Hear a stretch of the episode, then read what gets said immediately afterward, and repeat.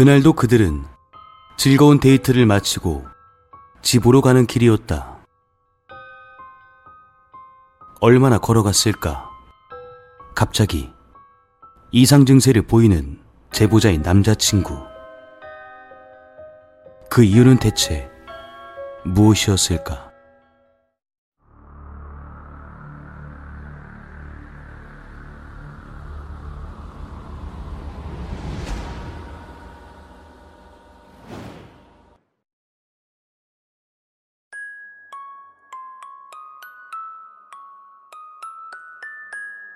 얼마 전 그름들 목소리를 통해 사연을 제보했는데 한 번 더 제보를 보내봅니다. 이번 일은 제가 24살 때 그때 사귀던 남자친구가 있었는데요. 남자친구는 서울에서 살고 있었고 저는 인천에 살았습니다.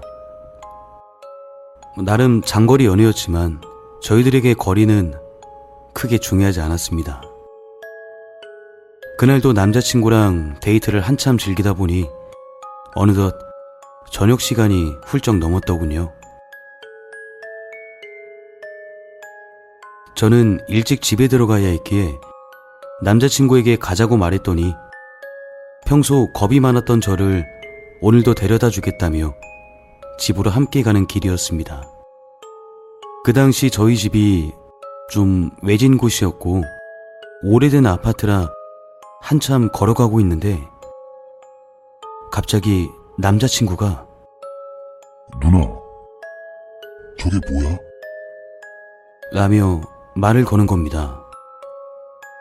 저는 그가 손가락으로 가리키는 곳을 바라보았는데 남자친구가 가리킨 곳은 한 건물. 불이 꺼진 깜깜한 건물이었습니다. 저는 아무것도 보이지 않는데 남자친구는 가만히 서서 그 건물 안을 한참 쳐다보는 겁니다. 남자친구가 영화는 당연히 없을 뿐더러 귀신 같은 건 믿지 않는 사람인데 표정 하나 없는 상태로 그곳을 계속 가만히 쳐다보니까 갑자기 무서워지는 겁니다.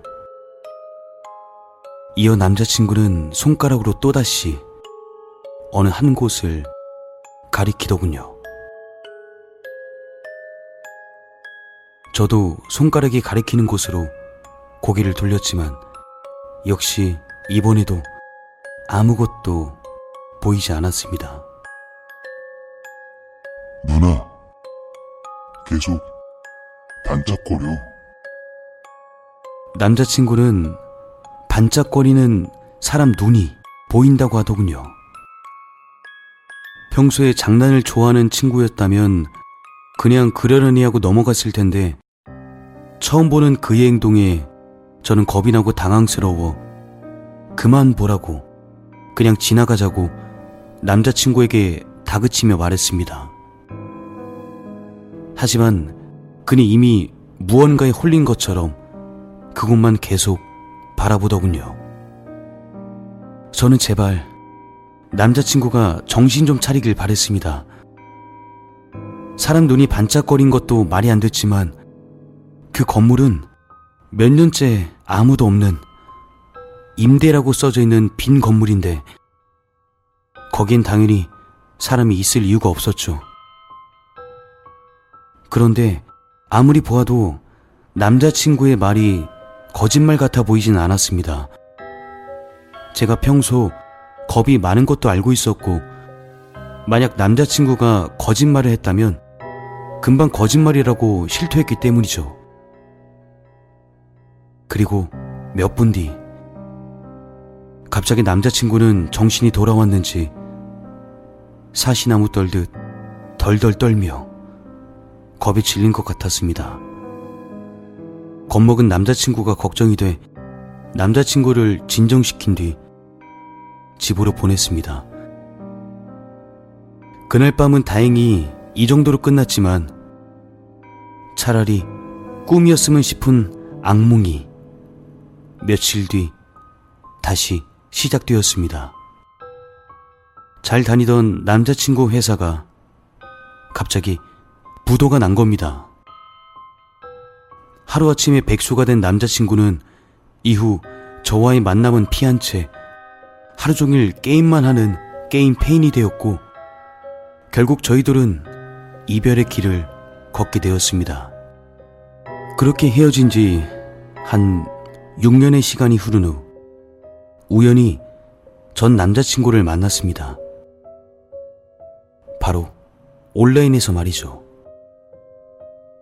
그때 헤어지고 나서 저는 너무 힘들었지만 오랜만에 이런저런 안부를 물으며 인사했고 이어 그에게 들은 이야기는 충격이었습니다.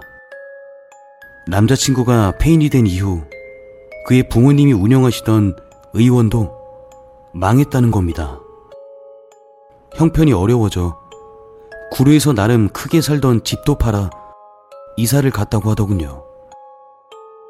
게다가 전 남자친구는 이유 없는 병에 시달렸다고 합니다. 여러 곳에 병원을 가보아도 다들 정상이라고 할 뿐 자신의 몸은 점점 기아처럼 변해갔다고 하더군요. 결국 무속인을 찾아가 퇴마식을 진행했다고 합니다. 그 이후로 간신히 건강도 되찾고 작은 고시원을 오픈해 본인이 운영하고 있다는 겁니다. 그때 폐건물에서 보았던 눈만 반짝거리던 악귀가 붙었던 걸까요? 아니면 그냥 우연일까요? 항상 집으로 오는 밤길을 조심하길 바랍니다.